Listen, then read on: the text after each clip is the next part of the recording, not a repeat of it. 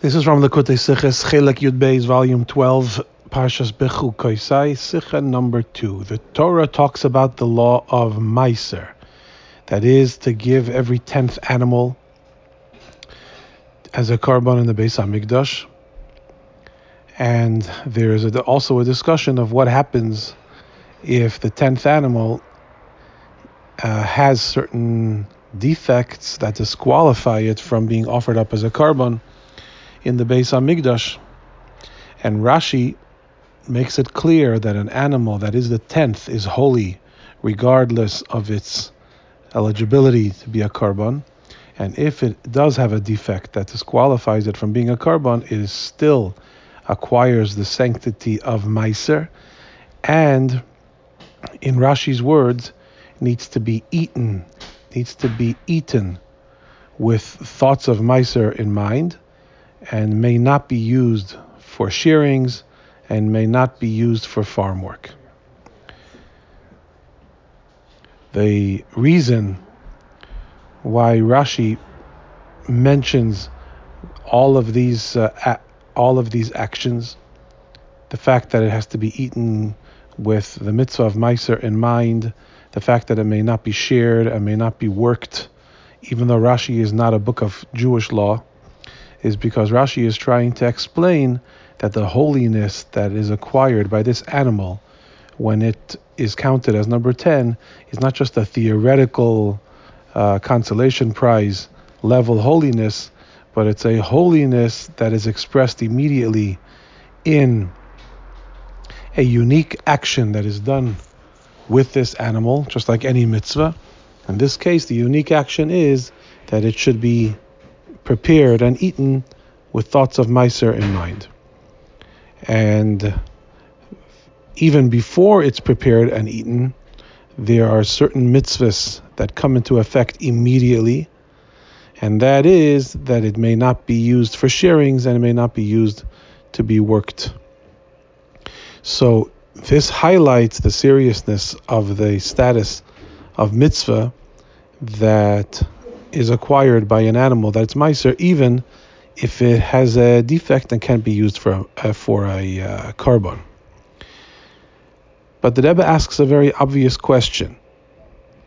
If the prohibition against using it for shearings and using it to work on a farm precede in time uh, the eating of the animal, because obviously it takes time before the animal is eaten. And during all of that time, the prohibition against using it for sharings and using it to work are in effect. So then, if those prohibitions come first, why does Rashi mention them second and mention the eating first? And to answer this, the Rebbe explains that in general, we know that there are two kinds of mitzvahs active obligations and passive prohibitions mitzvahs that fall under the category of thou shall, and mitzvahs that fall under the category of thou shalt not. And in the grand scheme of things, where the mitzvahs are supposed to transform the world, the mitzvahs are supposed to convert a world of darkness into a world of light, and a mundane world into a home for God, it is the active, positive mitzvahs that actually accomplish it and the prohibitions, the passive prohibitions, those mitzvahs prepare the world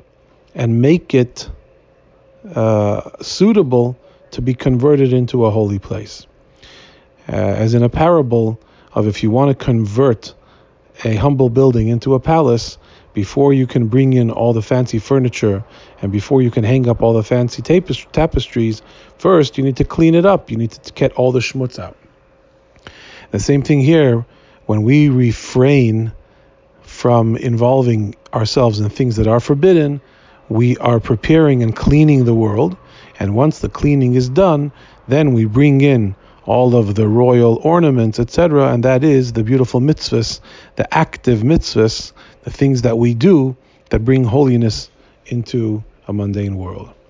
And that's why Rashi first, men- first mentions the active, positive